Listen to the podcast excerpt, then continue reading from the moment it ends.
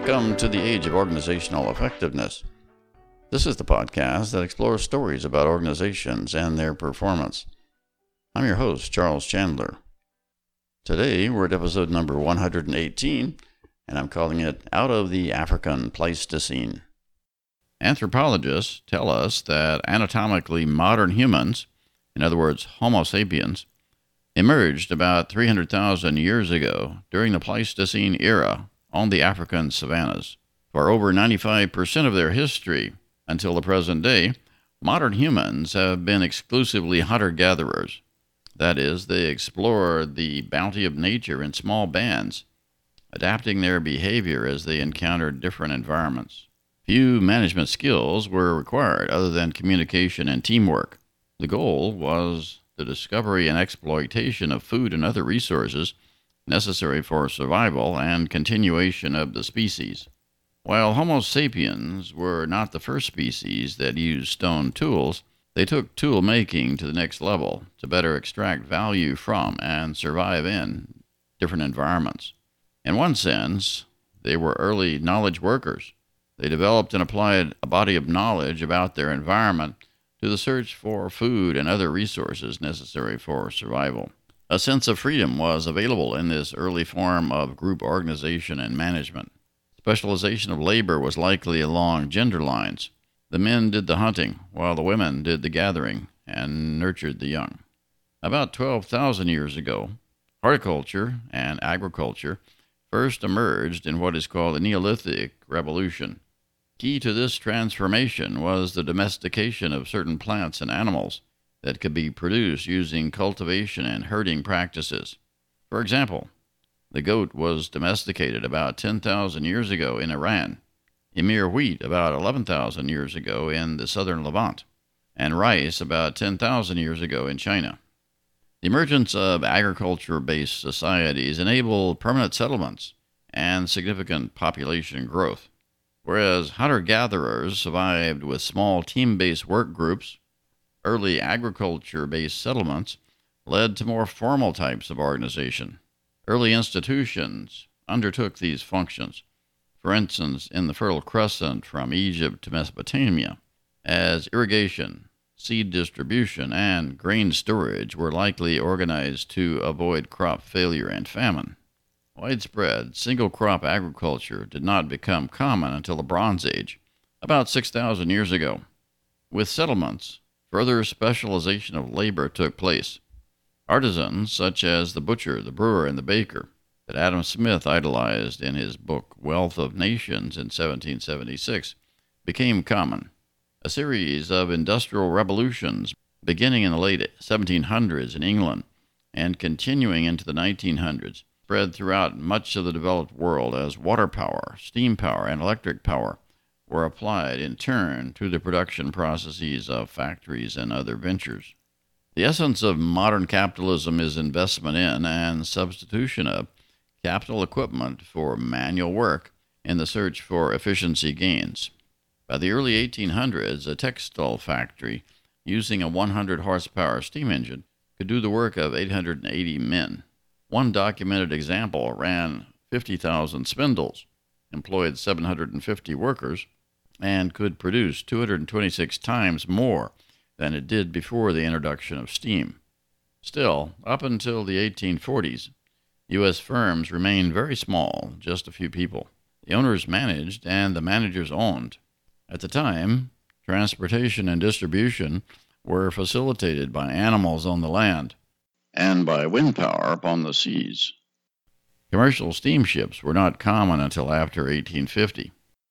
Bureaucracy was the new management technology of the mid 1800s and enabled the growth of large organizations, complete with middle management, such as the railroad and telegraph companies of the day. So, is management best when it controls or when it enables freedom? If you look at the definition of management in the dictionary, you will come away thinking that it's largely about constraint, dealing with or controlling people and resources to achieve reproducibility and productivity. Since the Neolithic revolution in agriculture, management has gradually imposed order and control on processes in the service of normalization, standardization, and efficiency. Certainly, management focused on efficient process control can provide benefits depending upon environmental conditions. For example, total quality management, or TQM, was a winning strategy for Japanese car companies that were conquering the American market in the 1970s and 80s. Consumers of the time were looking for small, reliable, and efficient cars following OPEC led gasoline price hikes. So, normalization and standardization and the reduction of defects that comes through various management approaches have been historically important, beginning with the agricultural revolution through the industrial revolution and beyond. This thread of the story of management is primarily about efficiency gains, as well as meeting the demands of the market for quality. Now, however, we're in the first half of the 21st century. The environment has changed and is changing still. The introduction of the internet in the early 1990s has served to disrupt the business models of many brick and mortar enterprises. Increasingly, large and formerly dominant organizations have become walking zombies as their business models have come under threat from upstart online competition. For instance, Amazon, Netflix, and Airbnb are capturing and bringing into their orbit large portions of the transactions in various retail, entertainment, and hotel spaces, taking business from established brick and mortar players. Internet based players are creating new intermediation models on a large scale not tied to a specific location on the map, but ubiquitous in cloud based servers. There's always been a tension between human agency, such as the individual's freedom to act and to realize his or her dreams, and the organization's need to control, normalize, and standardize processes to create reproducibility. Yet today, many workers feel trapped in their jobs bound by bureaucratic processes and soul draining performance management systems that prioritize adherence to key performance indicators or KPIs over worker freedom and innovation. At a time when firms' scarcest resource is innovation and creativity, management control remains heavy handed because it can. Gary Hamel notes that although most employees can purchase a $20,000 car in their personal lives, they need to get official permission to purchase a $200 office chair in their lives as an employee. What's up with that? Ironically, the hottest management trends of today, small agile teams using Scrum techniques, are something of a throwback to the Pleistocene bands of early humans that exploited their environment through hunting and gathering techniques for survival. Exploring new environments and changing conditions requires freedom of action and it is time for management to loosen control. Indeed, organizations could think of themselves as being in the Pleistocene again, in need of a modern band of knowledge workers to explore and understand the changing environment and identify new resources for survival. The next time you run into a C suite executive that wants to impose KPIs on your unit, tell him or her to loosen up and go back to the Pleistocene. Homo sapiens operated quite successfully in that way for over 95% of human history. It would be a return to our roots. Unfortunately, today's management philosophy and practice stand in the way. It is the programming and conditioning between our ears that holds us back. We can't get to a better future if maximization of profit and shareholder value continue to be prime directives. In fact, these are merely arbitrary and self serving goals that are unconnected to natural law. A new management philosophy is required. From first principles, we know that an organization must find ways to exchange benefits with its environment if it is to survive. A new approach to management is emerging which acknowledges and accommodates this reality.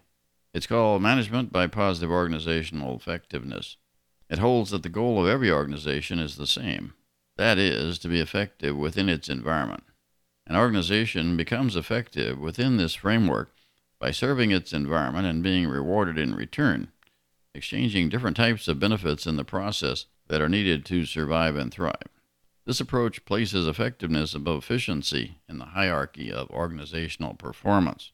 When the goal of every organization is the same, management is no longer free to set objectives from the top down. Rather, teams at the periphery are empowered to ask, How can I best serve my environment today? Like the freedom of the Pleistocene bands, these new teams are set free to create a better future around specific product and service offerings. a future that not only benefits them, but that serves to strengthen the common good as well. Perhaps we have much to learn from our Pleistocene roots. And I'm going to leave it there for today. Thanks for joining us.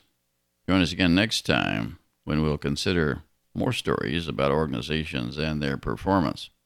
In the meantime, you can access all of our podcast episodes at our website, ageofoe.com. And if you want to find more about management by positive organizational effectiveness, go out to Amazon and look up the book Become Truly Great Serve the Common Good Through Management by Positive Organizational Effectiveness. And that's all. So long for now.